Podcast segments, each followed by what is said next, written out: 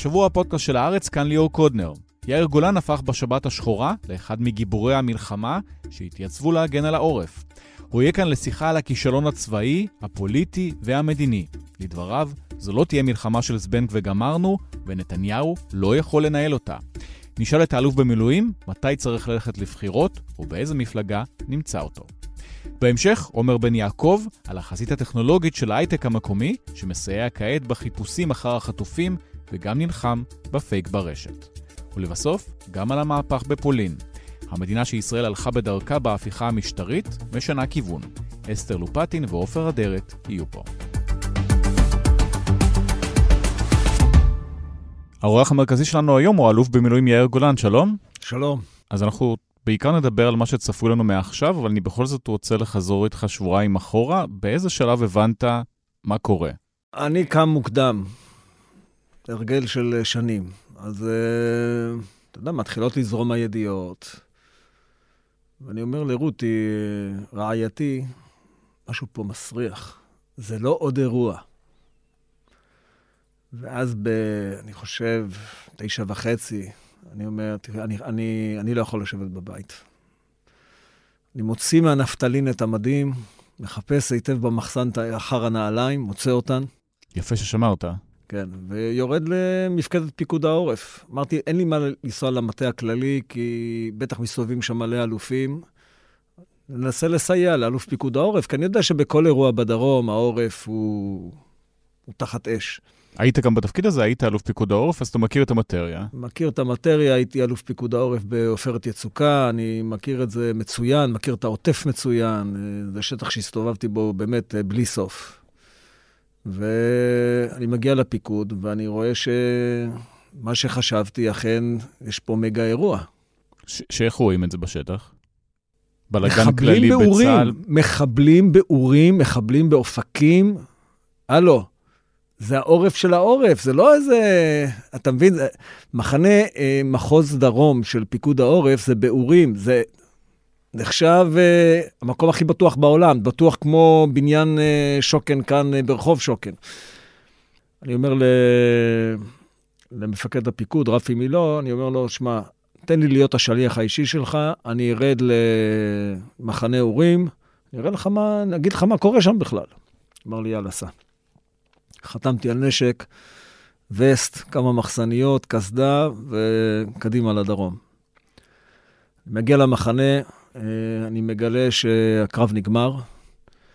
מפקד המחוז, סגי, נלחם שם באמת, הוא בא מהבית בכלל, הוא, הוא נלחם באמת בצורה מרשימה, חיילי גדוד התצפיות, ארבע אחת ארבע, זה לא בדיוק המקצוע הראשי שלהם, לחימת חיר. נלחמו שם כמו הריות. אני באמת מסיר את הכובע. הנזק היה לא מבוטל, הם שם בעצם הרגו את כל הסמבציות בחמל, ועם זאת, ביחס לכוח שנכנס לתוך המחנה, כעשרה מחבלים, הם למעשה חוסלו יחסית מהר. האירוע, כשאני מגיע כבר, באמת, עדי השן האחרונים מתפזרים. אני קצת עוזר שם בהתארגנות, ואז מקבל טלפון מאחותי. אתה יכול להוציא מישהו מהשטח? זה הגיע אליה גם כן באיזה דרך של... חברים של חברים. כן. אני אומר, תשלח לי את המיקום. שלחת לי את המיקום. אני אומר, וואלה, זה לא כל כך רחוק מפה. איפשהו באזור קיבוץ רעים. קדימה. מניע את האוטו, נוסע. מתחיל לנסוע, אתה יודע, אני נחרד, אני רואה, אתה יודע, הכביש מלא גופות משנה, ו- וכלי רכב מנוקבים, ואתה מתחיל להבין שמשהו באמת פה... נכנס לשטח, הדרום גם על, שטר, גם על דרכים לא סלולות, הוא אוויר היטב, ונכנס לשטח, פוגש איזה מושבניק, עוז דווידיאן, נדמה לי מפטישו, או מסלול, אני כבר לא באמת זוכר, בחור אמיץ מאוד. ואני אומר לו, בוא, בוא, בוא, יש לך רכב ארבע על ארבע, אני קופץ אליך ונראה, יש לי פה זה נונצדיק, שיש בו אנשים. נוסעים עוד מרחק קצר, מאוד אמר לו, תעצור, אני רואה שם קבוצת שיחים, זה לא שיחים, זה עצי שיטה כאלה קוצניים, ואני מבין שזה המקום, זה, זה המחבוא הסביר שבו הם באמת הסתתרו. הניווט על גוגל מפ הוא לא בדיוק על המטר, ואני מתחיל לקרוא להם, והם לא עונים. אני אומר להם, זה אני, זה אלוף יאיר גולן, אתם, אתם בטוחים, תצאו החוצה. פתאום יוצאים לי שלושה מתוך ה... וואו. כן? אספתי אותם לרכב שלי, עוז נשאר שם ב... עם כוחות הצבא, שכאילו היו ליד רעים, ואני מוציא אותם החוצה. עכשיו אני יודע שאם אני לא הוציא אותם לצומת משמר הנגב, אין להם דרך לצאת מהשטח, כי השטח מבודד. לי נותנים לעבור כמובן, זה... אין בעיה. כשאני כמעט שם אותם כבר במחסום, אני אקבל עוד טלפון. ניר גונטה על הקו. מפה מארץ, אומר לך להציל את הבן שלו. הוא אומר לי, שמע, אתה יכול, אני אומר לו, תשלח מיקום.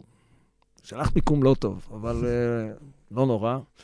אני מבין פחות או יותר איפה זה נמצא, מסתובב, נכנס שוב לשטח.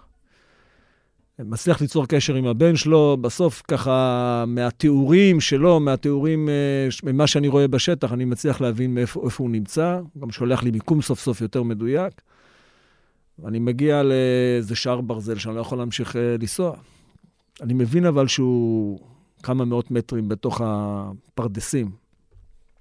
אני אומר לו, תשמע, תציץ, תסתכל ימינה שמאלה, אני משאיר פה בלב השביל, טויוטה, יריס, עם אורות דולקים. אתה רואה? כן, תרוצו.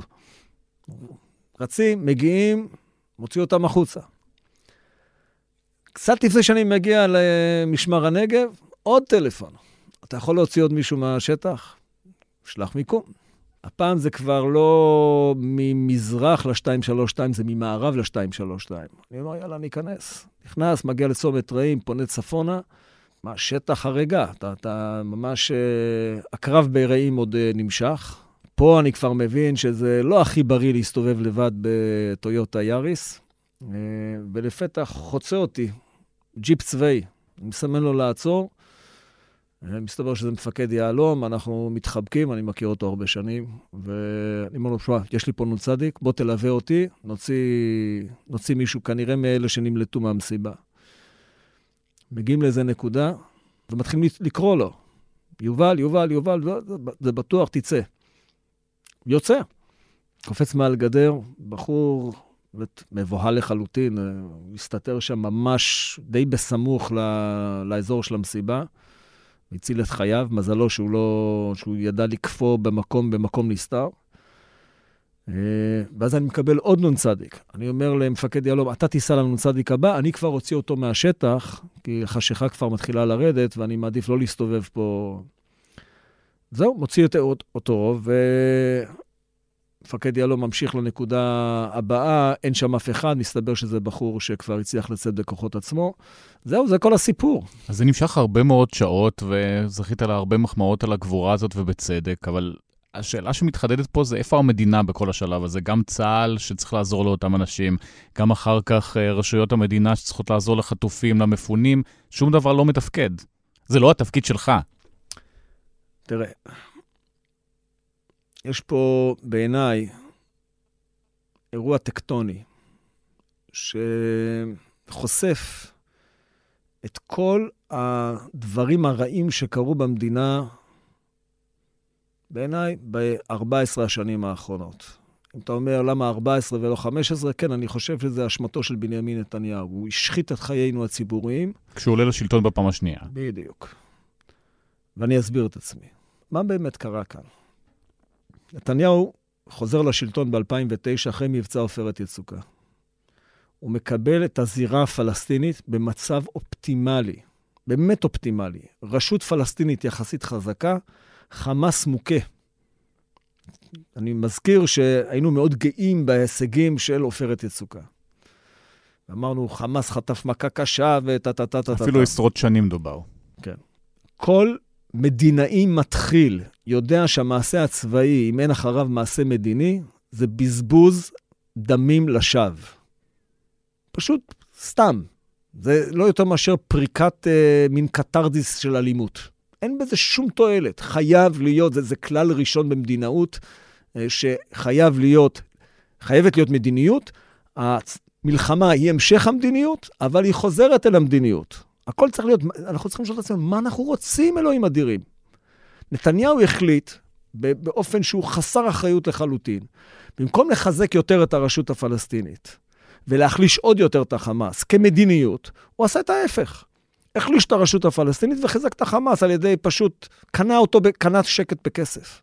הוא רצה, אבל הייתה, הייתה שם מדיניות, הוא רצה להחליש את הרשות, לשלוח עוד מתנחלים, אולי סיפוח, למחוק את הבעיה הפלסטינית. זה בדיוק מה שאני טוען מיום כניסתי לפוליטיקה. הבעיה הכי חשובה למדינת ישראל, לחברה הישראלית, זה מה אנחנו רוצים לעשות עם הפלסטינים, לספח אותם או להיפרד מהם. ואני אומר לכל מי שיאזין לנו, למרות הסכמי אוסלו, דרך אגב, שהנהנה הראשי מההישגים שלהם, זה בעיקר המתנחלים, שקיבלו בעצם מערכת צירים נפרדת. למרות הכשלים שהתגלו כתוצאה מההתנתקות, אנחנו צריכים להכריע כאומה. זו שאלה לאומית, יסודית, לכל אזרח ישראלי. מה אנחנו רוצים, סיפוח או היפרדות? זה אפשרי, אבל עכשיו בעיקר הדיבורים הם על נקמה. יש פה באמת שבת שחורה, יבוא, אלף מאתיים הרוגים, מעולם, עוד חטופים. אני, אני מעולם לא נלחמתי מתוך נקמה. אני חושב שזה מעבר את שיקול דעתך המושכל, וזה נגד כל גישה מקצועית לאיזשהו משהו. אבל אני רוצה להגיד לך, וננקום, ואז מה? מה עושים? בארץ ישראל המנדטורית חי מספר פחות או יותר שווה של, יהוד, של יהודים וערבים. מה אנחנו רוצים, אלוהים אדירים? להיפרד מהם, לספח אותם. אנחנו רוצים מדינה שבה יש פחות או יותר אותו מספר של יהודים וערבים, זה יהיה הבית הלאומי לעם היהודי האולטימטיבי. זה מה שאנחנו רוצים. מה אתה רוצה? אני חושב שחייבים להיפרד מהפלסטינים. אני חושב שמכל ניסיוני ומכל, אתה יודע, עיסוקי ארוך השנים בסוגיה הזאת, חיוני להיפרד, אבל לשמור את האחריות הביטחונית אצלנו. אולי אי אפשר להיפרד, ראינו בעזה, לכאורה שבת שחורה, חגים, אנשים יושבים בבית, מגיעים למסיבה, פתאום אלפי חמאסניקים מתחילים להתנפל על הגדרות, וצריכים להכניע אותנו. אני יכול להגיד לך דבר מאוד מאוד פשוט. מדינה לא יכולה לחיות במסמוס. נתניהו אלוף המסמוס. הוא לא קיבל שום החלטה קובעת. המנהיג הדגול הזה לא קיבל שום החלטה קובעת ביחס לעתידה של מדינת ישראל. הוא גם לא הכריז על זה מעולם. גם הסיפוח דה פקטו שמתרחש בשטח ביהודה ושומרון, זה לא כי זה מדיניותו. זה כזה כי אין לו מדיניות, אז בשטח יש אנשים שעוסקים בזה, יום יום, שעה שעה. אבל אין לו מדיניות. זה עליבות, זה עליבות של מנהיג.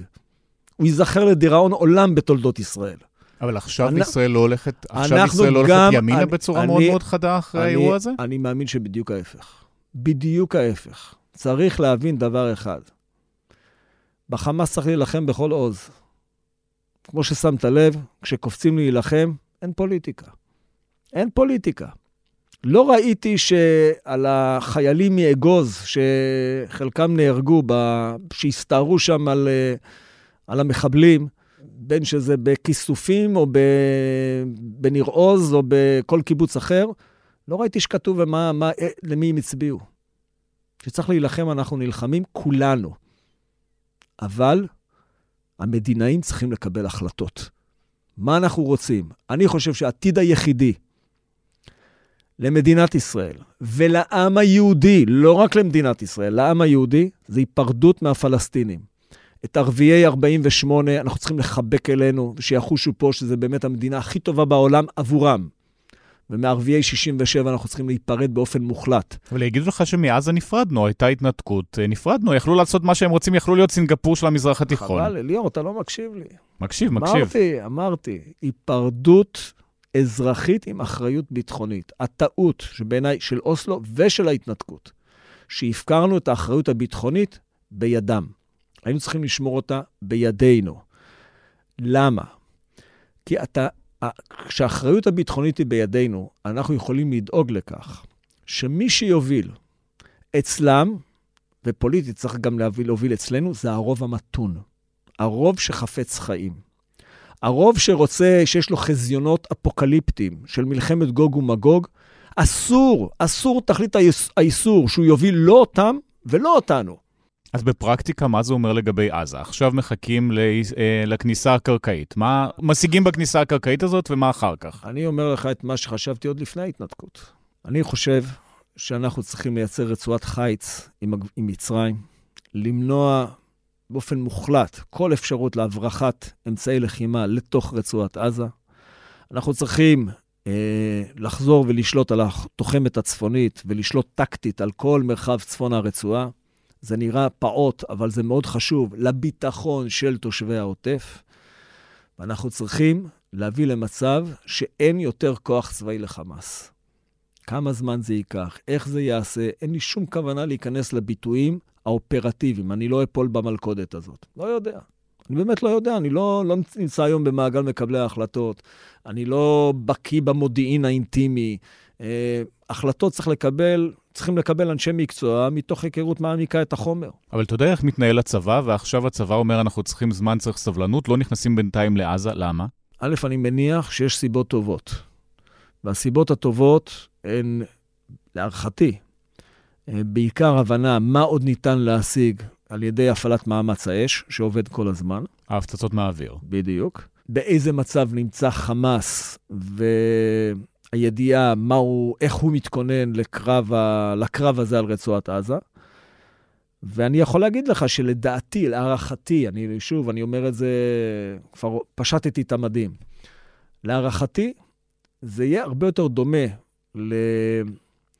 מיגור הטרור ביהודה ושומרון, מאשר למבצע זבנג וגמרנו נוסח ששת הימים. זאת כניסה, יציאה, כניסה, יציאה? אני מניח שאנחנו עכשיו נהיה עדים לחודשים ארוכים לפחות, שבהם לאט לאט, זאת אומרת, קודם כל נגיע למצב, בחלק עכשיו של ריכוז המאמץ, שבו החמאס לא יוכל לאיים יותר על, באופן משמעותי על יישובי הדרום, אבל אנחנו רוצים יותר מזה, אנחנו רוצים הרס התשתית הצבאית שלו באופן עמוק, שלא יוכל להתאושש, ולכן, לדעתי, עוד יהיה פה מבצעי המשך, בוודאי בסדק הרבה יותר קטן, בהיקפים פחות נרחבים, שילוו אותנו שנים קדימה, עד שנחוש שבאמת אפשר להתחיל לבנות כוח פוליטי אחר בתוך רצועת עזה, או שיבנה מאליו, על ידי הפלסטינים עצמם, כוח אחר ברצועת עזה, דרך אגב זה המצב העדיף, ואז באמת נייצר באמת חלופה לשלטון חמאס.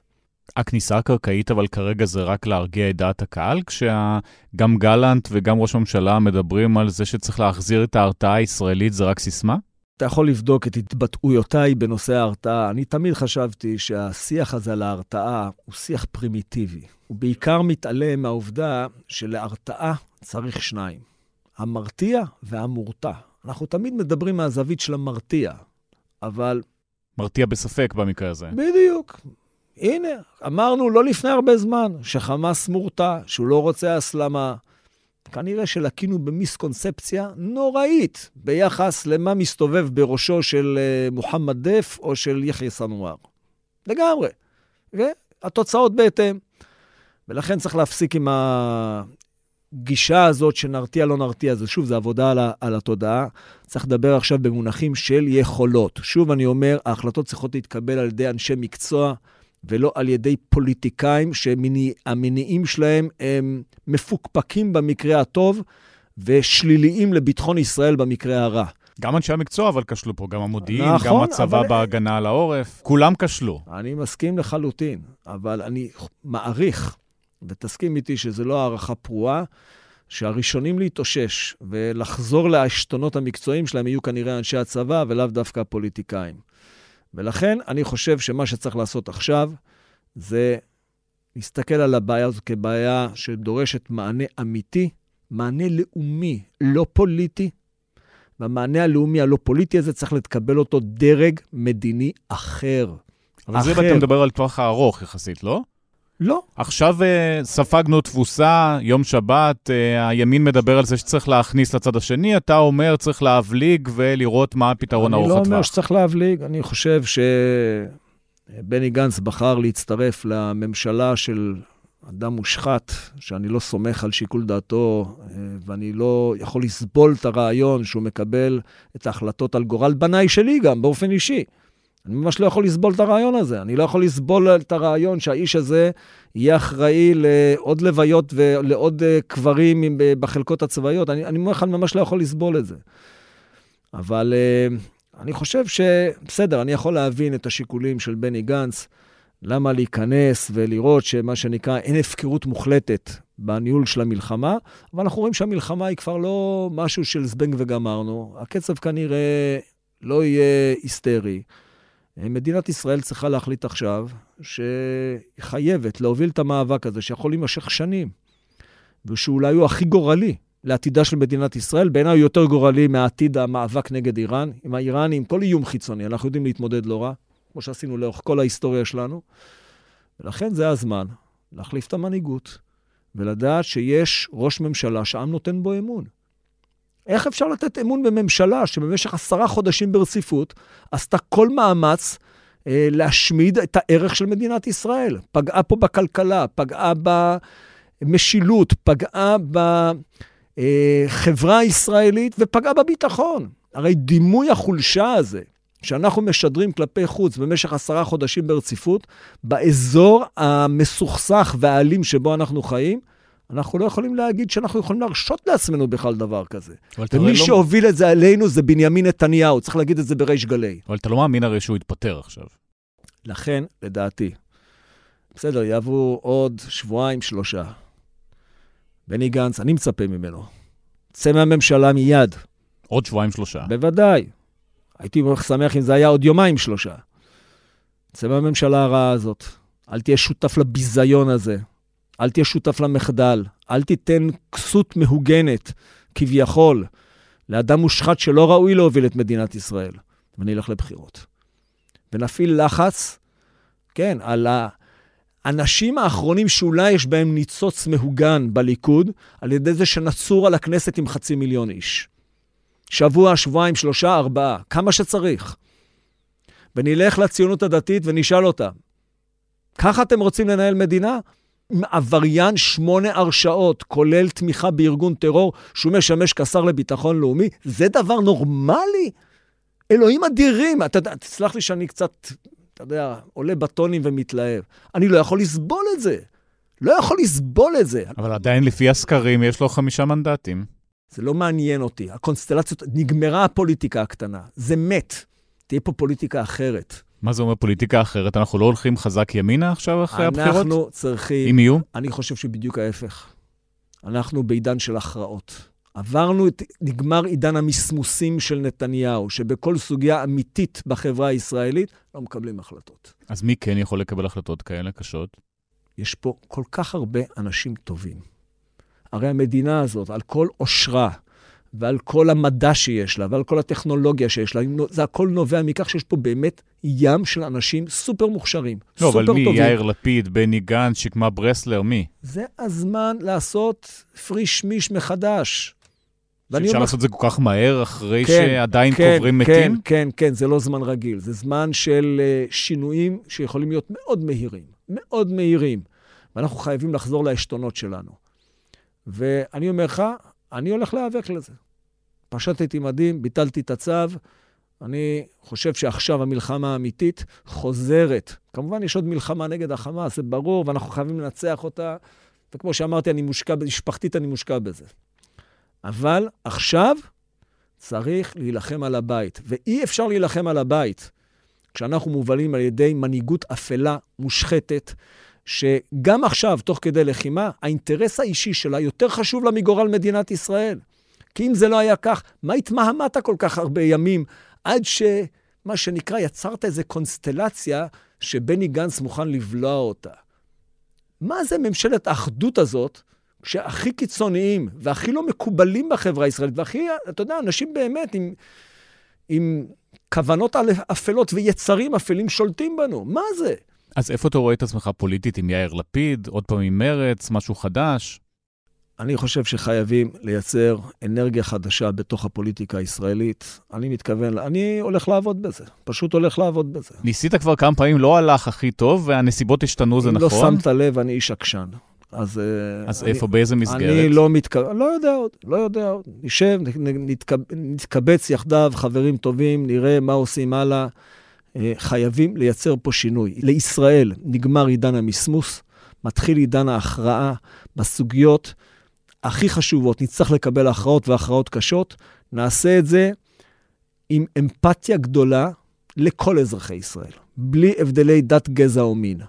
אני לא פוסל אף אחד, אני לא בא להילחם באף אחד, אבל נצטרך לקבל הכרעות קשות בסוגיות שלמעשה מעצבות את חיינו הציבוריים ויעצבו את גורלה של ישראל. זה אפשרי בכלל? באמת ספגנו מכה מאוד מאוד קשה, עכשיו אתה דורש להסתכל על התמונה הגדולה, עוד אנחנו בשלב ההלם. אתה צודק לחלוטין. כמו בכל uh, טראומה, יש שלב של התאוששות ראשונית, שבדרך כלל בשלב הזה יש אפילו, הייתי אומר, נתק רגשי. אתה עוד לא מפענח מה באמת קרה לך, אבל אתה יודע שצריך להמשיך לנשום. להדחקה אפילו עוד לא הגענו. הסתובבתי הרבה אה, השבוע בקרב הקהילות עמוקות של עוטף עזה. חזרתי, שלשום זה היה, בלילה ממלונות ים המלח. מהקהילה של בערי, של כיסופים, של מגן, של סדרות. אנשים עוד לא מעכלים. הם רק יודעים שהם חייבים לנשום. הם רק יודעים שיש עוד ילדים קטנים שצריך לטפל בהם. זה השלב של ההתאוששות הראשונית. אחרי זה יש שלב של עיכול, של, של הבנה בכלל מה קרה, של אבל. יהיה פה אבל נורא. נורא, נורא, נורא. והוא יימשך בגלל הנושא של החטופים עוד הרבה זמן. ואחרי זה יש שלב של כעס נורא. והכעס הזה, אני מקווה, יוליד משהו טוב. כי הכעס הזה צריך לומר דבר נורא פשוט. בואו נחזור לעקרונות. העקרונות הם כל כך פשוטים.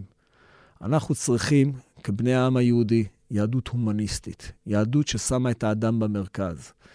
כשמורתי רינה מזרחי, מורתי לתנ"ך, לימדה אותנו את ספר ויקרא, שאמור להיות הדבר הכי משעמם בעולם. זה היה מרתק. אתה יודע למה זה היה מרתק? כי היא הראתה לנו מה זה צדק חברתי. מה זה צדק חברתי ואיזה כיתה זה? ו' עד ח'. זוכר עדיין. זוכר מצוין.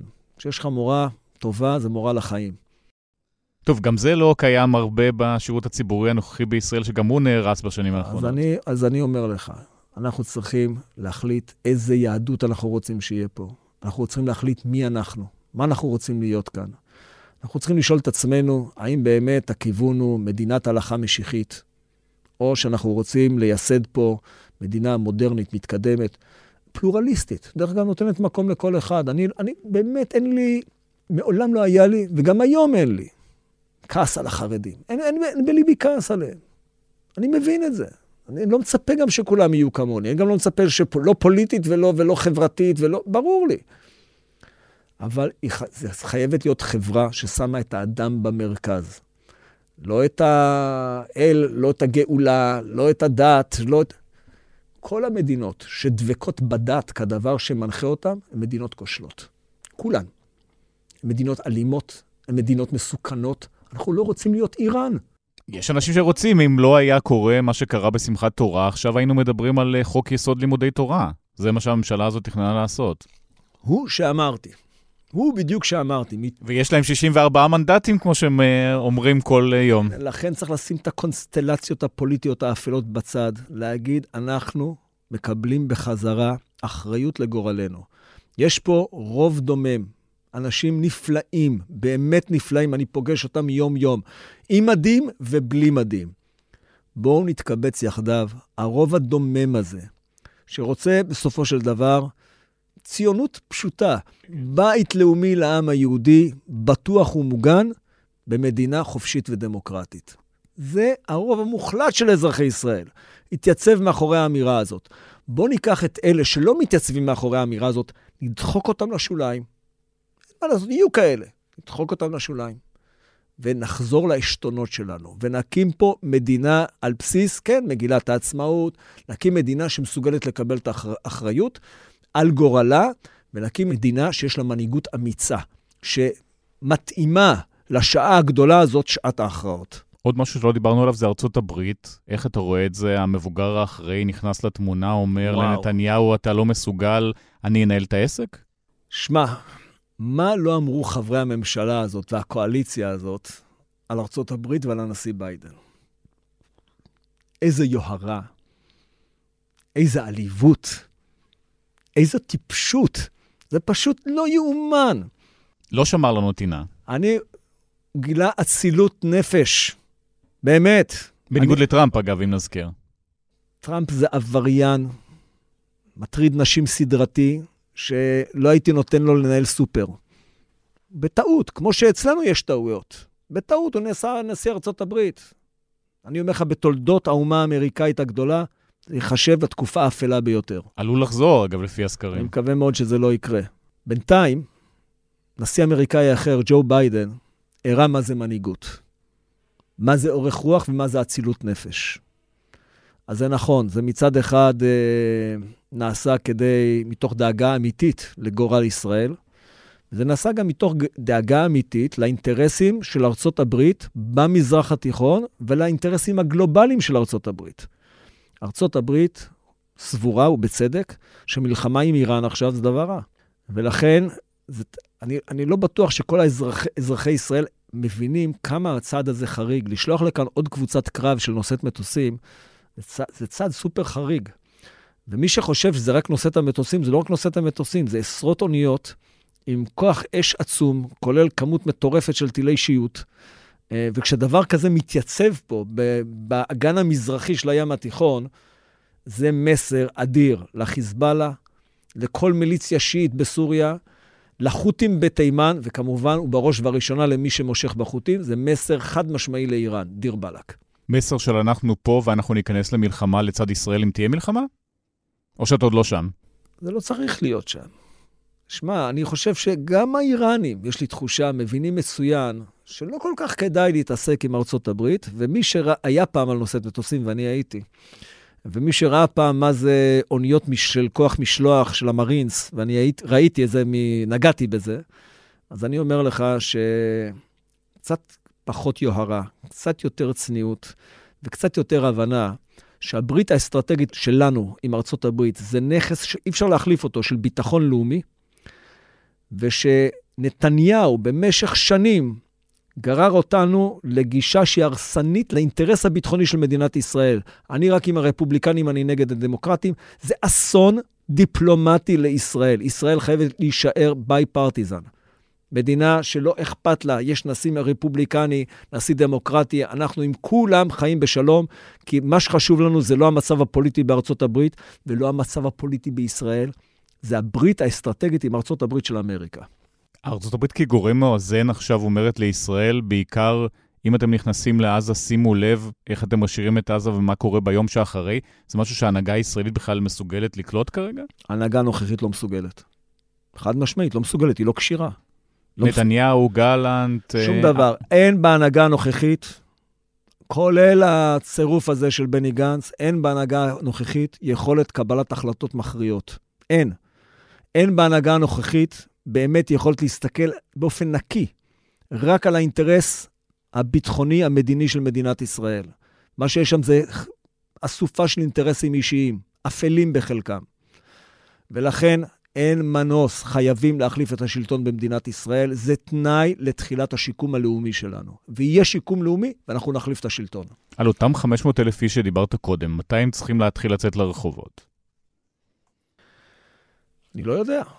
בואו נראה מה יקרה. אני לא יודע איך הדברים יתפתחו. אני אומר לך... תסריט מאוד ברור, אנחנו מאוד מבינים מה הולך לקרות פה בימים הקרובים. אני לא יודע לחזות את הקצב. למרות שאני חושב שהוכחתי שיש לי כושר חיזוי לא רע בכלל. נאום התהליכים, אתה מכוון? יכול גם לזה. אני חושב שזה לא העניין כרגע. העניין הוא שהזעם הוא שם, ומתוך הזעם הזה, וזה זעם כל כך מוצדק, ואני חש אותו בקרביים שלי, אני לא ישן בגלל זה בלילה. אבל הזעם הזה יחזיר את ישראל להשתונות שלה, אנחנו נשקם את עצמנו, על אפם וחמתם של אנשי נתניהו ונתניהו עצמו. יאיר גולן, תודה רבה. תודה, ובהצלחה לכולנו. ישראל דיברה במשך שנים שהיא מתבססת על טכנולוגיה מול עזה, ראינו את זה גם בהקמת הגדר נגד המנהרות, גם במאמצי המודיעין הטכנולוגיים הענפים, זה לא כל כך חזר בשבת השחורה, אבל גם כעת תעשיית ההייטק המקומית מתייצבת לצד הצבא כדי לנסות לסייע באיתור החטופים וגם בפרויקטים נוספים. שלום עומר בן יעקב. שלום שלום, מה שלומך? בהתאם לנסיבות, אז אנחנו מדברים על מה ההתייצבות של גופים פרטיים, כי המדינה לא מסוגלת לעשות שום דבר, לעשות מה? Uh, בעצם אנחנו רואים המשך של מגמה ש... שאנחנו רואים הרבה זמן, שהיא בעצם שלמדינת ישראל יש לכל הפחות ניתן להגדיר את זה כתלות. תלות בתעשיות ביטחוניות או תלות בטכנולוגיות ביטחוניות. בעצם זה חלק ממגמה רחבה שאני אוהב להגדיר כהפרטה של גורמים צבאיים או הפרטה של יכולות צבאיות. ובעצם עכשיו, אחרי האסון הנוראי של השביעי באוקטובר, בעצם uh, הרבה מהתעשיות הביטחוניות הדיגיטליות מתגייסות למאמץ, בעיקר איכון, uh, איתור, Uh, וכל הנושא של מה שנקרא שבועים ונהדרים. שמה עושים שם? איך אפשר לעזור? אוקיי, okay, אז, אז בואו בוא נעשה שנייה סדר באיך דברים כאלה נראים. בעצם יש בעולם מודיעין ובעולם הצו, הצבאי כל מיני סוגים של סוגי מודיעין. כן, יש מודיעין ממקורות גלויים, מה שנקרא אוסינט. יש מודיעין ממקורות של עיבוד אותות, מה שנקרא סיג, סיגינט, סיגנל אינטליג'נס. ובישראל יש לנו גם מה שנקרא סייבר, שזה כאילו מין מודיעין אותות מאוד מתקדם. זה היכולת לפרוץ ולהשתמש במידע דיגיטלי שהוא לא בהכרח נגיש לכולם. אז אם למשל חמאסניק עולה לפייסבוק לייב עם אחד החטופים, ואחר כך רואים אותו ממשיך לכיוון הגבול, אפשר להניח שהוא עדיין בחיים כשהוא חצה את הגבול. לדוגמה. ואז במקרה של מה שאנחנו בעצם, זאת אומרת, בדוגמה של התעשייה הישראלית, ובדוגמה של ההתגייסות, באמת, צריך להגיד את זה, זאת אומרת, יש פה התגייסות באמת פסיכית. זאת אומרת, זה חברות שהן בגדול מתחרות אחד של השנייה, אם לא ממש יריבות. ניקח דוגמה את אן אס או. כן, אן אס או היא בעצם חברה שמוכרת טכנולוגיה שפורצת טלפונים, ויש בישראל תעשייה ענקית שנועדה להגן על טלפונים ועל מחשבים, כן? אבל במקרה שאתה מדבר עליו, של, של סרטון שנגיד מעלה איש חמאס, שבו רואים ברקע, נגיד, ישראלים חטופים. אז יש חברות שמתמחות במודיעין מרשתות חברתיות, והן יודעות להגיד, לארגן את כל הסרטונים האלה. יש חברה אחרת שיודעת לעבור על מידע מסרטונים כאלה, ולדוגמה לזהות פרצופים. ואז יש חברה נוספת שיש לה אנליסטים, שמה שהם יודעים לעשות זה להצליב את הפרצופים האלה, נגיד ל... רשימה של זקה, או רשימה של מי שנכח במסיבה. אז זה, זה, זה סוג אחד של אופרציה, שאפשר לשוב עליה גם כאיסוף מידע, גם כניתוח מידע, וגם כממש הצלב, הצלבתו. זאת אומרת, זה שילוב של טכנולוגיה, וגם ממש שירות. איך זה עובד? מי מנהל את זה? ביקרת שם, אז איך, איך זה מתנהל בפועל? אז, אז זה סיפור נורא מעניין, כי בעצם יש לנו המון חברות סייבר או המון חברות מודיעין. ברגע שמתחילה המלחמה, המון אנשים מתגייסים. זאת אומרת, אנשים ממש טכנית מגיעים למשרדים, מתחילים לעבוד, כי, כי בעצם חברות, ואני אני אומר אן אס או כדוגמה, זה נורא חשוב להבין. זאת אומרת, יש בעצם עשר חמש עשרה חברות שאני מדבר עליהן, אן אס או היא סתם דוגמה אחת, ובגדול קורה אותו דבר בכל החברות. זאת אומרת, עובדים מגיעים לשם ומתחילים בעצם לעבוד. עכשיו, מה זה לעבוד? אף אחד לא אומר להם לעשות את זה בעצמם, הם מחליטים שבזה מתמקדים. מאה אחוז. למה? מהסיבה הפשוטה שהם עסק חיוני. עסק חיוני קיומי, מה שנקרא. זאת אומרת, הם בעצם סוג של תעשייה ביטחונית.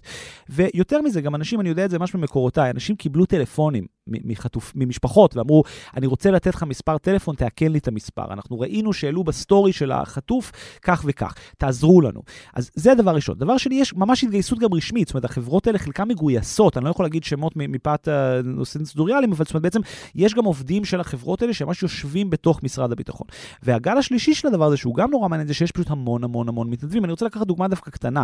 אני דיברתי עם בחור שלא שירת במודיעין, אין לו רקע במודיעין, אבל יש לו רקע, נקרא לזה, בדברים שהם קשורים לסייבר. והוא בקשר עם כל מיני קבוצות של אנשים שעושים דברים דומים, והוא בעצם סוג של גויס באופן די פרטיזני לצוות שמה שהם עשו זה, זה, זה בעצם עזרו להצליב את כל הנונצדיקים של החטופים.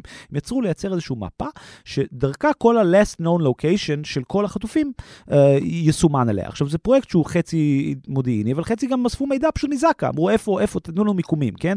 והבן אדם הזה בעצם לא שירת במודיעין, אבל עובר סיווג מזורז השבוע בשביל שהוא יוכל לבנות מערכת שהיא היום בשימוש המערכות הביטחון שלנו, כן? זאת אומרת, או מערכות, נקרא לזה יותר, הצלה. והמאמצים האלה מובילים בין השאר גם לחילוץ בין השלושה של ה-חמישה עשר עובדים, זאת אומרת, בעצם התאילנדים, ועוד איזה, אני חושב שיש שם שלושה עשר אזרחים ישראלים גם, שבעזרת הצלבות של כל מיני סוגים של מידעים, הן מרשתות חברתיות, הן אולי מסייבר, והן גם מה שאנשים דיווחו. יודעים לאיפה להגיע. מבינים שיש שלושים איש שלא יודעים איפה הם. פרויקט הדגל של הדבר הזה הוא בעצם רשימת החטופים. זאת אומרת, בעצם אחד מהכישלונות האדירים של מדינת ישראל היה זה שבמשך, בתכלס עד לפני כמה ימים, מדינת ישראל לא ידעה להגיד איפה כל אזרחיה. לא ידעו להגיד. היה... גם עכשיו זה עדיין מבולבן, גם... אנחנו מדברים כ-מאתיים חטופים, אין מספר מדויק. ב- בדיוק. ואחד מהפרויקטים המרכזיים של הדבר הזה היה בעצם, זאת אומרת, אנשים חושבים על סייבר, וזה דווקא היה פרויקט של ריכוז מידע, של מה שנקרא פיוז'ן, שבו שילבו המון המון רשימות, וזה מה שאני רואה בחמל. זאת אומרת, בעצם אני פה, בגיע לאחד מהחמלים האלה, שיושב בתוך חברה uh, מוכרת, uh, בתחום המודיעין נקרא לזה, ובעצם הם יושבים ומנסים לעשות סינתזה בין המון סוגים של רשימות. רשימה יכולה להיות גם כל הטלפונים של חברי קיבוץ מסוים, ורשימה אחרת יכולה להיות כל מי שלא ענה לטלפון מאז זה, ורשימה אחרת יכולה להיות כל מי שנראה במסיבה, והם בעצם עושים איחוד של כל הדבר הזה בשביל לייצר את הרשימה הרשמית שאיתה מדינת ישראל הולכת ומעדכן. עכשיו, מה ש, מה ש, מה שנורא, נורא, נורא חשוב להבין זה ש, שהחברות האלה חלקם כבר עובדות עם ישראל, כן? והכישלון המאוד גדול שראינו של המערכת, היא, היא משהו שהחברות האלה מרגישות, לפחות בתחושת בטן שלהן, שהן יוכלו למנוע. זאת אומרת, שבעולם אחר שבו לא היה, לא היה עכשיו שנתיים של דוח מררי, ולא היה עכשיו שנים של פגאסוס השנוי במחלוקת, לא היינו במצב הזה. עכשיו, אני לא חושב שזה נכון, כל אחד כבר מעביר על את האשמה. בוא נסביר את זה, כי למי שלא מבין כמוך את הסוגיה, ישראל חטפה ביקורת מאוד גדולה, בעיקר על נושא אן אס או וחברות אחרות. אמריקה בעצם, בעקבות שורה של חשיפות בשנים האחרונות, אנחנו מבינים שהטכנולוגיות האלה משווקות למדינות גם רעות, שעושות בהם שימוש לרעה. ואז ארצות הברית הוציאה כרטיס אדום. ומאז אנחנו לכאורה, תעשיית הסייבר שלנו במשבר, והמשבר הזה עוד היה אפשר להתמודד איתו, לולא העובדה שראש הממשלה הוא בנימין נתניהו, שבמשך שנה וחצי עכשיו עושה פוליטיזציה פנימית לשימוש ברוגלות. זאת אומרת, הדבר האחרון שישראלי יודע זה שכנראה השתמשו בפגאסוס נגד כל מי שמעורב בחקירות נתניהו, זה דבר שהוא לא נכון, ובעצם היה פוליטיזציה של הטכנולוגיה. וגם חלק מיחסי החוץ של ישראל, אותו הסכם שלום שאמור היה להיחתם עם סעודיה, משתמשים בדברים האלה כאתנן. בדיוק, מה שנקרא דיפלומטיית הסייבר של נתניהו. עכשיו, המחיר של דיפלומטיית הסייבר של נתניהו הייתה שבעצם מכרנו גם למדינות כמו ערב הסעודית יכולות שלא היה להם, זה אולי חימם את היחסים, אבל זה גם אפשר להם לנצל אותם לרעה ולחשוף את היכולות האלה. בעצם המון יכולות שצה"ל משתמש בהם גם שופקו דרך חברות כמו אן אס או למדינות אחרות מטעמים דיפלומטיים. היום אנחנו מבינים שהיה לזה מחיר, מחיר טקטי, אסטרטגי, ו- ויותר מזה, וזה, זאת אומרת, זה הרקע הגדול, הרקע היותר נקודתי, הוא שוב, צריך להבין, זאת אומרת, בשנה וחצי האחרונות, או לכל הפחות מאז שבן גביר, מאז שהשלטון הנוכחי קיים, יש חשש אמיתי מטעם חברות הסייבר, שאם הם יעבדו עם מדינת ישראל, מדינת ישראל תחשוף אותם ותדפוק אותם. זאת אומרת, מדינת ישראל, מישהו מטעם המשטרה יבוא ויגיד, ביבי ישתמש בזה נגדי, או ביבי יבוא ויגיד, ישתמשו בזה נגד יאיר נתניהו, או משהו כזה. אם נחדד, העבירו ביקורת על החברות האלה שעבדו במקסיקו, העבירו מידע לקוקה קולה, לשלטונות, חיסלו את היריבים, אז הם אומרים, זה קרה במקסיקו, חטפנו על זה, עכשיו ישראל מתקרבת למקסיקו וזה עלול לקרות גם פה. בדיוק, ואז יותר מזה, ישראל בעצם דפקה את התעשייה, לא גיבתה אותה, גם נתניהו, נתניהו בעצם קידם את התעשייה הזאת במשך שנים, ואז התהפך עליה והתחיל להגיד, הנה המשטרה משתמשת בזה לרעה נגדי, ובעצם היה תחושה שהממשלה או המדינה לא תגבה אותם. ואז פתאום יש משבר נוראי, שמבחינתם נובע מזה שמדינת ישראל לא ידעה להשתמש בהם כראוי, והם מרגישים שהם יכולים למנוע לכל הפחות את המחדל, את המחדל המודיעיני העדין הזה. ואני חושב שיש פה במובן הזה רגע נורא, נורא מעניין, כי גם עבור הציבור הטכנולוגיות האלה הן נורא שנויות במחלוקת. האם מותר לפרוץ למישהו לטלפון? ב- בימים כתיקונם קשה לחשוב על תרחישים שהם לא, נקרא לזה, מתקפות טרור שבו זה מוצדק. הנה, אנחנו היום ברגע שברור לכולם שצריך טכנולוגיות כאלה. מה הדיון שצריך להתנהל? תחת איזה תנאים? כי אני חושב שהיום ברור לנו שזה טכנולוגיות שבעיקר צריך להשתמש בהם בימי מלחמה. ומי מנהל את זה, מי מפקח. ו- ובדיוק, ואיך משתמשים בזה? אם אתה מוכר את זה באופן חסר אחריות, אז בסוף אתה תאבד את היכולת, אבל הטכנולוגיה של עצמה היא לא רעה או טובה. אני חושב שזו נקודה נורא חשובה. אנשים נוהגים לחשוב על טכנולוגיה כטוב או רע. זה לא טוב או רע. כל דבר יכול להיות או טוב או רע. ואני חושב שמה שקרה פה זה שצבעו את הטכנולוגיות האלה כדבר רע, או לפחות כשנוי במחלוקת, ובאמת מין לא הצלחנו כציבור וכחברה, וזה כישלון גם של מערכת הביטחון וגם של התעשייה הצבאית וגם של אנשים שמין עוסקים בדבר, שלא הצליחו לייצר את הקו הזה, להגיד, זה טכנולוגיה צבאית טובה, ואולי זה היה שגוי למכור אותה למשטרות במדינות עולם שני ושלישי, כי אז אנחנו נאבד את היכולת. אני חושב שיש כרגע רצון אמיתי, ואני אומר את זה במובן הכי לא יחסי ציבור. יש פה רצון אמיתי של אנשים שמרגישים שהם בחזית של מה שנקרא לה, המאבק הדיגיטלי, או בחזית הדיגיטלית, והם מרגישים שהם יכולים לעשות אימפקט אמיתי, ובאמת לעזור עם טכנולוגיות שהם cutting edge, ומדינת ישראל עד כה מין לא, לא אפשרה להם או לא יכלה לעשות את זה. יש פה הזדמנות להראות החיוניות של הטכנולוגיות האלה, שהן טכנולוגיות צבאיות. עד איפה זה מגיע? אפשר לאתר איזשהו חמאסניק שהיה בבארי, אחר כך יצא עם הטלפון שלו, וכרגע נמצא באיזשהו בונקר, ולשלוח עליו את סיירת מטכ"ל? אני לא רוצה להגיד ככה, כי אני לא יודע, ואני לא, גם חושב שצריך לפעול מאוד מאוד בזהירות. אני חושב שאפשר להגיד ככה. העולם בעצם נהיה מקום דיגיטלי. כל מה שצבא, מודיעין, משטרה, היה צריך לעשות פעם בעולם הממשי, הוא צריך לעשות היום בעולם הדיגיטלי. אפשר לחשוב על אין סוף סוגים של שימוש שניתן לעשות עם טכנולוגיות של פריצה, או טכנולוגיה של עיקול.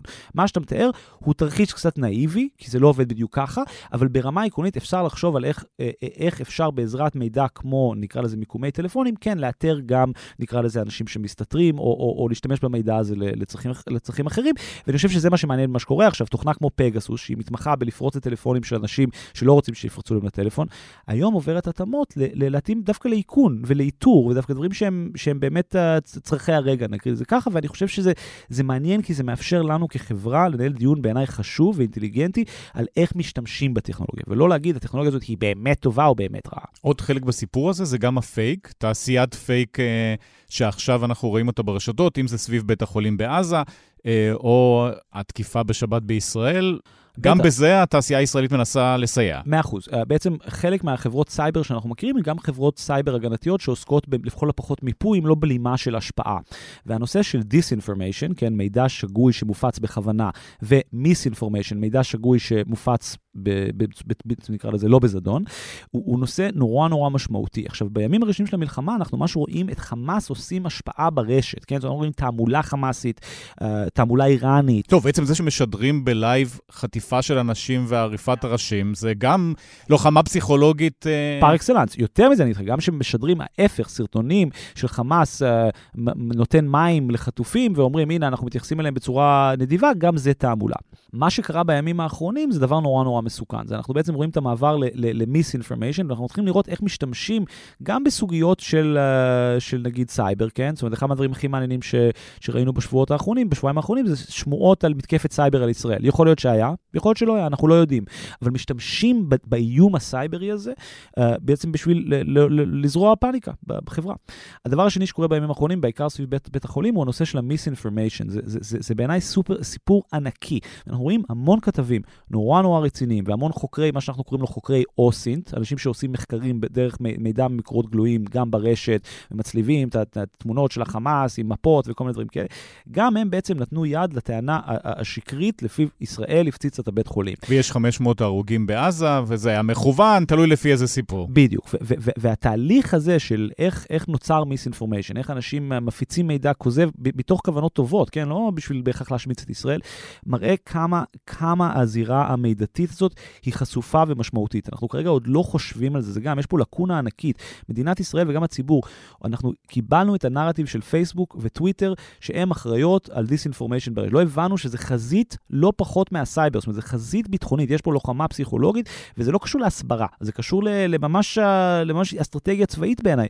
כי ו... העולם גם הפך להיות יותר מורכב מהבחינה של אין אמת, אלא חמאס טוען ש-חמש מאות איש מתו, וזה נכון. הגורם הרשמי בעזה, ומתייחסים נכון. אליו ברצינות, צהל אומר אחרת, אז אומרים, זה אומר ככה, זה אומר ככה, לך תסיק לבד מה קרה. נכון, אבל אם ניקח דוגמה בעיניי מעניינת, למפגש בין סייבר ללוחמה מידתית, זה כל הסרטונים של האנשי חמאס, מסבירים שהם יודעים שזה הטיל של הג'יהאד.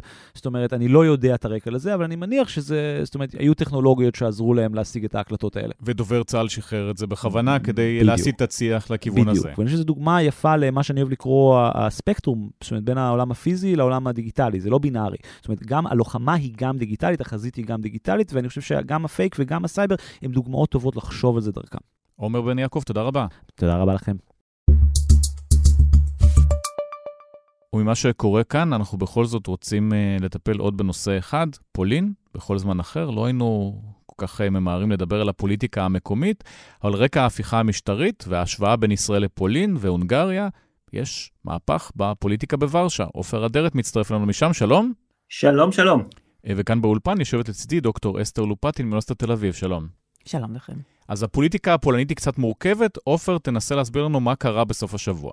בסוף השבוע הייתה דרמה של ממש בפולין, שבאמת מסתכלים עליה ובוחנים אותה כאן במונחים היסטוריים של רגע מכונן בהיסטוריה הכל כך מדממת ושסועה ומורכבת של פולין, ומה שקרה בפועל זה שמפלגת השלטון, חוק וצדק, שהובילה את פולין אל מחוץ לדמוקרטיה, הפסידה לאופוזיציה. היא אומנם זכתה להיות המפלגה הגדולה בפרלמנט, אבל השיטה בפולין, כמו השיטה בישראל, היא קואליציונית, ולכן היא לא תוכל להרכיב ממשלה, כי מפלגות האופוזיציה חברו יחד, והם אלו שירכיבו את הממשלה הבאה, כלומר במילה אחת, מהפך. בוא ניתן קצת הקשר, אותה מפלגה היא, אם נדמה אותה לפה, זה הליכוד של ישראל?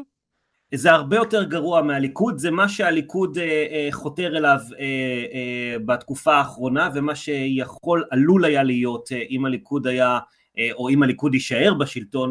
זאת מפלגה ימנית, שמרנית, לאומנית, שהיא נגד להט"בים ונגד נשים ונגד מהגרים ונגד שלטון החוק ונגד תקשורת חופשית וכל הדברים הטובים שאנחנו כל כך אוהבים במערב שלנו.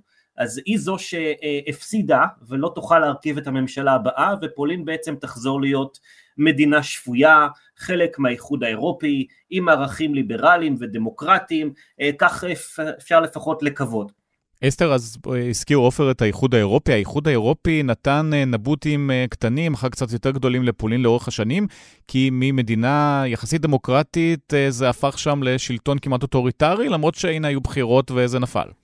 כן, צריך להבין שבסופו של דבר היחסים בין האיחוד האירופי לפולין בשנים האחרונות נקלעו באמת למשבר חריף. מאז בעצם אלפיים וחמש עשרה, כשהממשלת החוק והצדק בעצם הגיעה לשלטון. אנחנו יודעים שב-אלפיים ושש עשרה, אגב, ביאטה שילו, שהייתה ראש ממשלת פולין בזמנו, לא רק שהיא בעצם הביאה לכרסום הדמוקרטיה בפולין, אבל היה פה ניסיון להשתלט על בית המשפט, להדיח שופטים, להפוך בעצם את ערוץ הטלוויזיה לערוץ טלוויזיה של הממשל, ופגיעה כמובן חמורה בזכויות אדם, זכויות להט"בים וזכויות נשים, אלא היא אפילו גם תמכה בברקזיט של בריטניה. וזה הגיע, זו הסיבה אגב שהדיחו אותה מתוך המפלגה שלה עצמה, אבל כבר ב-אלפיים ושש עשרה הפרלמנט האירופי יוצא ברזולושן בהחלטה, שאנחנו נורא מודאגים ממצב זכויות האדם, מכרסום הדמוקרטיה בפולין. עכשיו צריך לומר דבר אחד, פולין נכנסה לאיחוד האירופי די במזל, די בנס. כי בשנות ה-תשעים ב-תשעים ואחת, מנהיגי האיחוד האירופי בזמנו זה הקהילה האירופית, לא רצו בכניסתה של פולין, הונגריה, מדינות מזרח אירופה לאיחוד האירופי. מהסיבה הפשוטה, בסופו של דבר דעת הקהל באירופה הייתה נגד, כיוון שהם חשבו שפולין תהווה נטל מבחינה כלכלית, יהיו גלי הגירה שיגיעו מפולין, מהונגריה. דיברו על השרברבים הפולנים שפתאום משתלטים על אירופה. היה נדמה שכולם בעצם בפולין שרברבים משום מה. ואגב, גם הבריטים טענו שאחת הסיבות שהם יוצאים מהאיחוד האירופי זה בגלל בעצם המוני הפולנים והרומנים שהגיעו לבריטניה. בשלב מסוים, המיעוט הגדול ביותר בבריטניה היה בעצם המיעוט הפולני. ולכן מהבחינה הזאת יש פה איזושהי אכזבה גדולה של האיחוד האירופי מפולין. אנחנו, אתם בעצם לא טים פלייר, אנחנו עזרנו לכם להיכנס לאיחוד האירופי למרות שדעת הקהל באירופה, ואנחנו רואים את זה בסקרי דעת קהל, בין אלף תשע מאות תשעים ושמונה עד אלפיים וארבע הציבור האירופי מתנגד בתוקף לכניסתם של מדינות מזרח אירופה כמו פולין, מסיבות כלכליות ופוליטיות וסיבות של הגירה, ולכן יש פה אכזבה רבה מפולין. זה בעצם שהיא לא משתפת פעולה עם האיחוד האירופי. עופר, מבחינת דעת הקהל ברחוב, אתה נמצא עכשיו בקרקוב, מה יש הפגנות שמחה, מרגישים שפולין הולכת להשתנות, או שזה תהליך מאוד ארוך שייקח עוד הרבה זמן? תראה, העם הפולני הוא עם די מופנם, כך שאתה לא תראה פה הפגנות שמחה, ואתה לא תראה פה דגלי גאווה מונפים עכשיו בגאון, ואתה לא תראה פה מסיבות רחוב, כמו שאולי היית רואה במקומות יותר מוחצנים כמו ישראל, אבל בהחלט כשאתה מדבר עם אנשים, אתה יותר מכל מזהה אנחת רווחה. הם אומרים וואו, אנחנו היינו על ממש על הסף של לאבד את הדמוקרטיה שנאבקנו עליה בכל ימי השלטון הקומוניסטי שהחליף את השלטון הנאצי עשרות שנים, ובאה פה מפלגה פופוליסטית שממש השתלטה פה על המוסדות הדמוקרטיים ואימה להפוך אותנו להונגריה או לטורקיה או אפילו אולי לרוסיה של פוטין.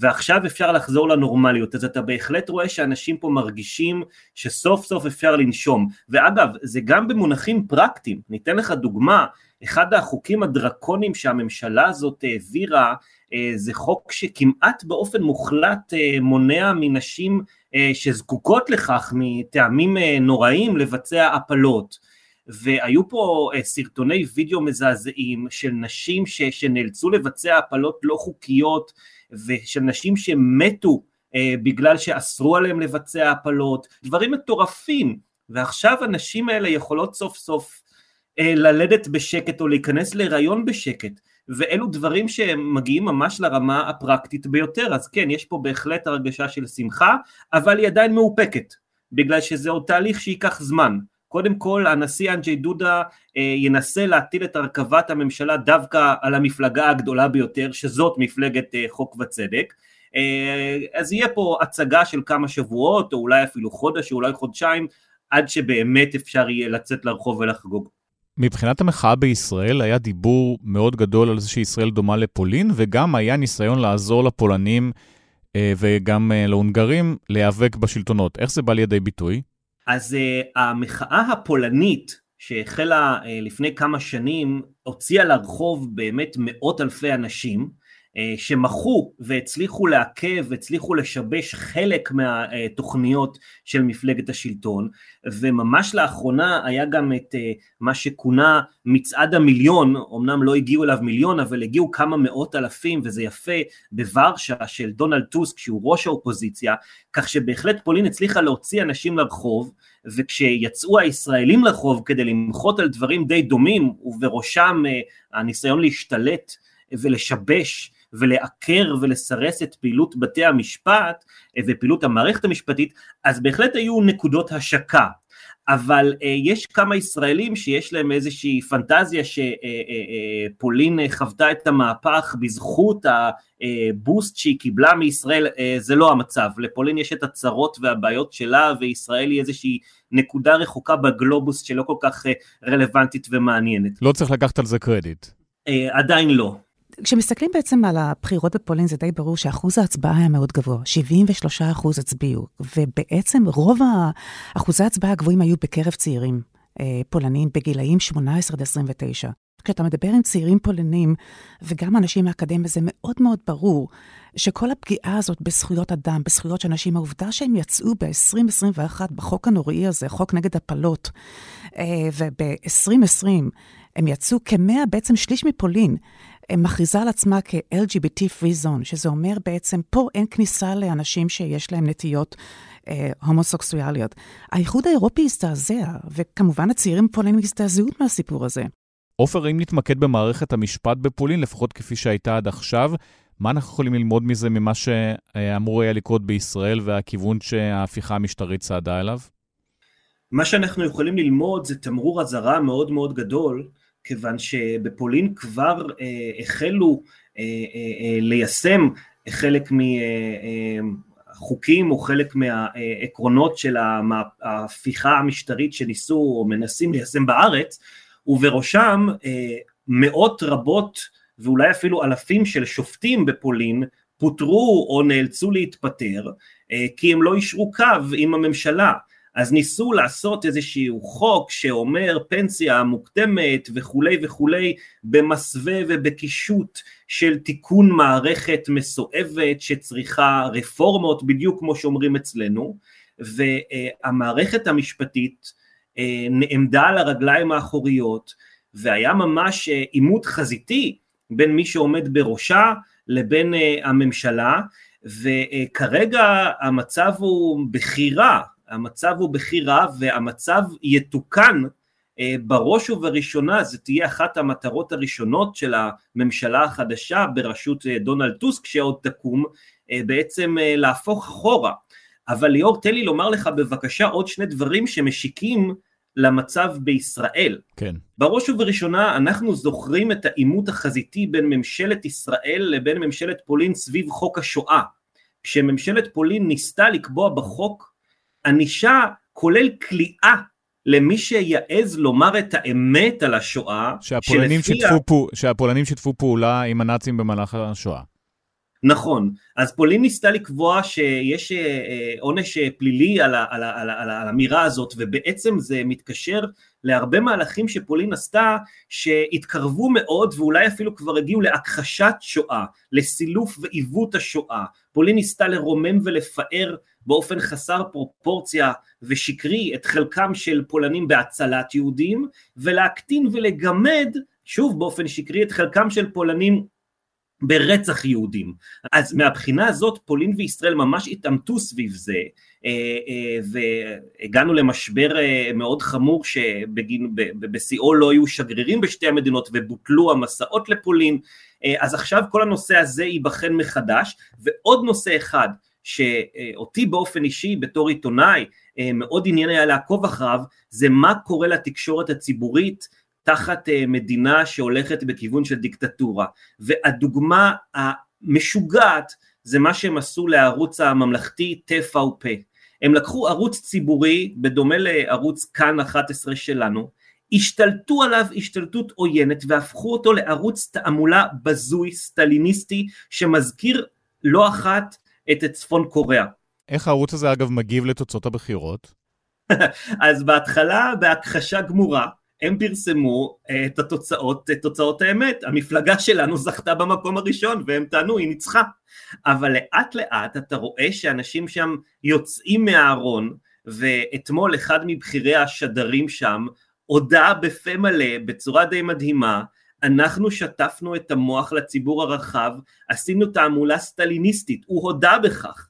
עכשיו, בהקשר הזה, צריך להזכיר ולדבר, על כל משתפי הפעולה הנלוזים עם הממשלה הזאת, במקרה הזה עיתונאים. אתה פשוט לא מאמין שחבורה שלמה של עיתונאים, וכן, אני בהחלט מרפרר לערוץ ארבע עשרה שלנו, חבורה שלמה של עיתונאים הפכו את אורם והפכו מעיתונאים לשופרות ולתועמלנים, ועכשיו השאלה הגדולה תהיה מתי תבוא הנקמה המתוקה בהם. אסתר, לסיום, אני רוצה להתמקד גם במעבר בין דמוקרטיה לבין אוטוקרטיה, ואולי חזרה לדמוקרטיה. בימין כל הזמן טוענים, יש בחירות, אפשר לחזור, והנה אולי הם צודקים. אמרנו כל הזמן שפולין הלכה לכיוון האוטוריטרי, והתושבים הפולנים באו, הראו להם את הדרך חזרה, ועכשיו אנחנו צועדים חזרה לדמוקרטיה, אז אולי הגבולות הם לא כאלה ברורים ולא חד משמעיים. בהחלט, בהחלט, ואנחנו רואים את זה כל הזמן, אנחנו רואים את זה במקומות שונים בעולם, ואני חושבת, אני מקווה שגם שינוי דומה גם יגיע בהונגריה גם, ולכן זה בהחלט מאוד מאוד מדאיג, אבל אני כמובן, אנחנו רואים, יש כמובן בחירות האחרונות, למרות מה שקרה אצלנו, לפחות יש מקום להיות קצת אופטימי לגבי אירופה ולגבי פולין, אבל אני רוצה לומר משהו שקורה באירופה, וראינו את זה גם בארץ.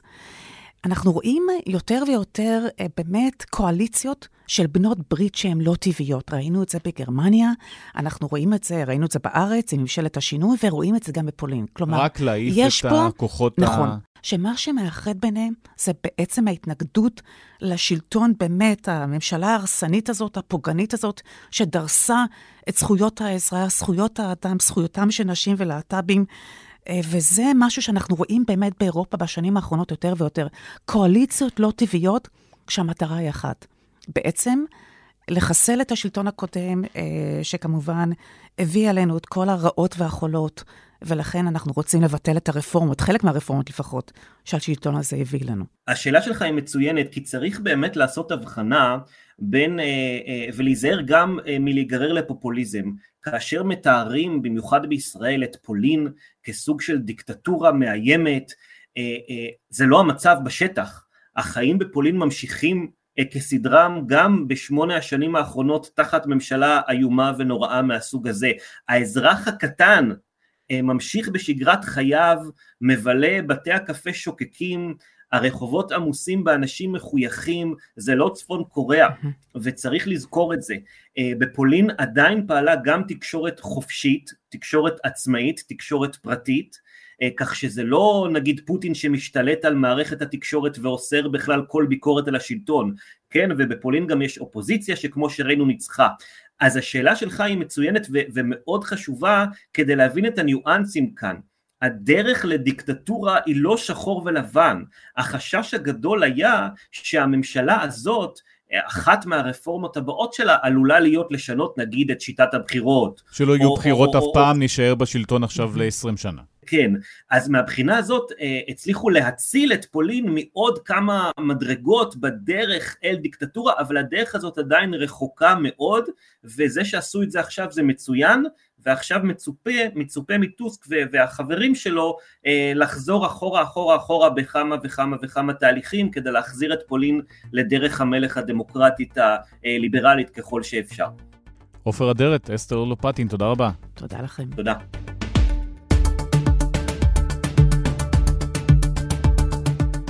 כאן סיימנו להשבוע. בצוות, ניצה ברגמן, אמיר פקטור, אסף פרידמן, אברי רוזנצבי ונערה מלקין. אני ליאור קודנר, אנחנו נהיה פה גם ביום ראשון.